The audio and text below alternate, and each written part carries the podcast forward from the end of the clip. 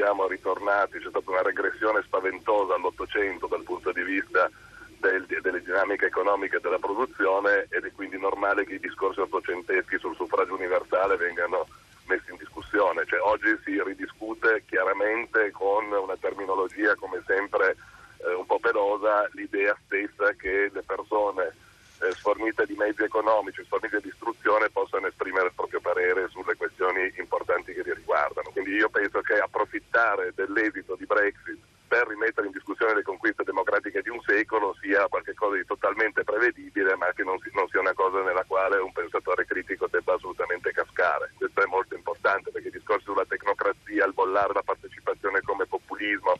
sono tutte narrazioni che hanno come scopo quello di farci tornare indietro, di farci perdere i risultati importantissimi che sono stati raggiunti in secoli di lotta, soprattutto della classe operaia, soprattutto delle classi subalterne. Detto questo, eh, è chiaro che il referendum sulla Brexit è stato per molti uno shock, ma soprattutto per il modo con cui è stato organizzato e per la strumentalizzazione che ne, che ne è stata fatta. Non è di per sé, secondo me, che il popolo non possa votare sul se partecipare o meno all'Europa. Io sono in disaccordo eh, su quell'idea che è stata articolata da tanti, mi pare anche da Pane Bianco, per cui su certi temi comunque non si deve votare perché eh, in qualche modo è necessario un parere esperto. No? Secondo me dietro questa idea dei pareri esperti ci sta dietro una negazione fondamentale della democrazia. Eh, penso però che in questo caso sia stato utilizzato da, eh,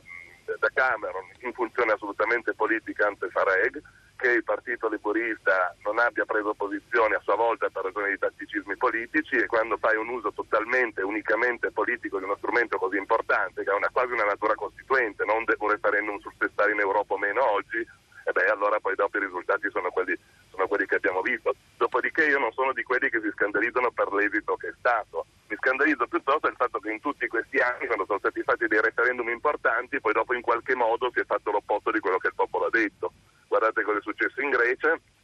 si è fatto il referendum e si è fatto esattamente il contrario di quello che il popolo aveva, det- aveva chiesto. Guardate il referendum sulla Costituzione europea, eh, la campagna del 2000 in Francia, emblematicissima, si è fatto esattamente l'opposto di quello che il popolo aveva chiesto, cioè si sono trovati degli escamottaggi giuridico-formali per raggiungere esattamente lo stesso risultato senza chiamarla Costituzione. E, e, e, guardate in realtà quello che sta succedendo, che è successo anche con il nostro referendum sull'acqua, nel senso che un, min- un minuto dopo quella consultazione popolare abbastanza unica dal punto di vista dei risultati è arrivata per l'appunto la lettera di Trichet e Draghi dicendo la ricreazione è finita e da allora si è sempre soltanto cercato di tornare indietro. È chiaro che voglio dire, lì non c'era, non c'era un piano B, nel senso che eh, avendo una visione molto miope, qual è stata quella di utilizzare il referendum per puro scopo di, auto, di autolegittimazione in un momento politico difficile, non hai poi dopo un piano davvero di cosa fare nel caso in cui le cose vadano in un determinato modo. Ora io penso che un qualunque leader degno del nome in un sistema di democrazia eh, come dire imperfetta come sono tutti i sistemi di democrazia occidentale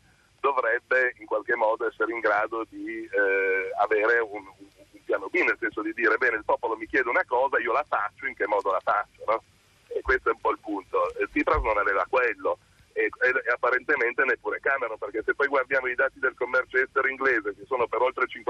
50% con paesi extra, extracomunitari, se guardiamo il fatto che comunque eh, dire, l'Inghilterra ha una sua posizione internazionale fortissima indipendentemente dall'Europa, c'è il seggio nel, nel Consiglio di sicurezza delle Nazioni Unite, è un, un membro importantissimo della Nato, dei rapporti privilegiati con gli Stati Uniti, cioè non è questo big deal, no? non erano neppure nel, nell'euro, nel senso dal punto, vista, dal punto, di vista, politico degli inglesi, se il popolo si è pronunciato in un determinato modo è assolutamente possibile